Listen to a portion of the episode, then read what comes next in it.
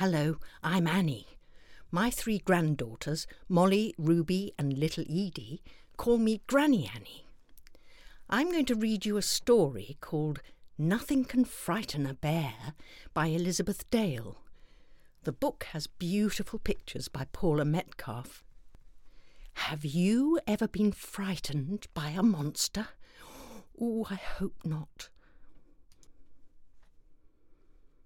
Nothing can frighten a bear. Deep in the woods, with the moon shining bright, some bears snuggled up in their beds for the night.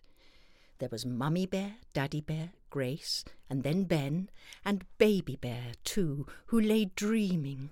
But then, roar! Help! Baby cried. There's a monster about. He's coming to get me. I just heard him shout. Don't worry, said Mummy Bear, stroking his head. There aren't any monsters. Let's go back to bed. But Baby Bear sniffled. How can you be sure? I can't sleep until I know what made that roar. In that case, said Daddy, grabbing a light, why don't we go looking for monsters tonight? You'll see there is nothing so scary out there, and anyway, nothing can frighten a bear. So five bears went marching out through the tall trees, when Mum heard a noise and cried, Everyone freeze! So all the bears stopped. Could a monster be near? But out of the darkness trotted a deer. You see, Daddy laughed, there's no monster out there, and anyway, nothing can frighten a bear. The little bears said, we're as brave as can be. But no one saw Mummy get stuck in a tree. You see, Daddy laughed, there's no monster out there, and anyway, nothing can frighten a bear. So four bears went striding out into the night when Ben saw a splash and squealed, There, on our right! They stopped where they stood on a slippery log, then out of the water there hopped a big frog. You see, Daddy laughed, there's no monster out there, and anyway, nothing can frighten a bear. Keep going, said Daddy, there's no need to scream. But no one saw Ben slip and fall in the stream.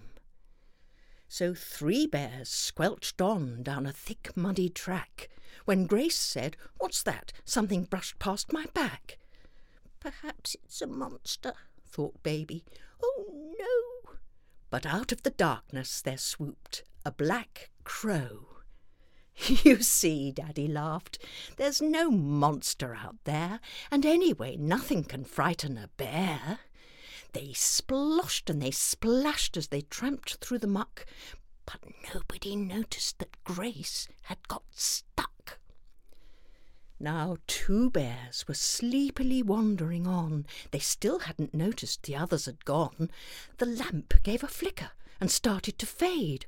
I want to go home, Baby said. I'm afraid. All right then, said Daddy. Let's get you to bed. There aren't any monsters, that's just as I said. I told you nothing can frighten a bear. But then he looked round and saw nobody there. But where have the others gone? Daddy Bear cried. I thought they were here, right by our side. Perhaps they decided to go home to bed. Or maybe a monster has got them instead. Then out of the darkness a shadow appeared. Oh no, Daddy cried, this is worse than I feared. Quick, take my poor baby and hide behind me. There isn't just one monster here, there are three. The first had four eyes and was dripping with slime. The next one was covered in thick, muddy grime. But the third was the scariest monster of all. It was thorny and shaggy and terribly tall. Oh dear, Daddy whimpered, it's quite clear to see those three scary monsters are fiercer than me. It's time we were going, let's both back away. But just then the scariest monster roared, Hey! Poor Daddy Bear shivered while sucking his thumb, but Baby Bear giggled and said, That's my mum. So five bears went home feeling ready for bed. We'll all stick together this time, Daddy said. Deep, deep in the woods, with the moon shining bright, the bears snuggled up in their beds for the night. When suddenly everyone looked all around, for something had just made a strange growly sound. I'm sure there's a monster now, Baby Bear cried. No, baby, it's you, all the others replied. It wasn't a monster which scared you before. You woke yourself up with your own roary snore.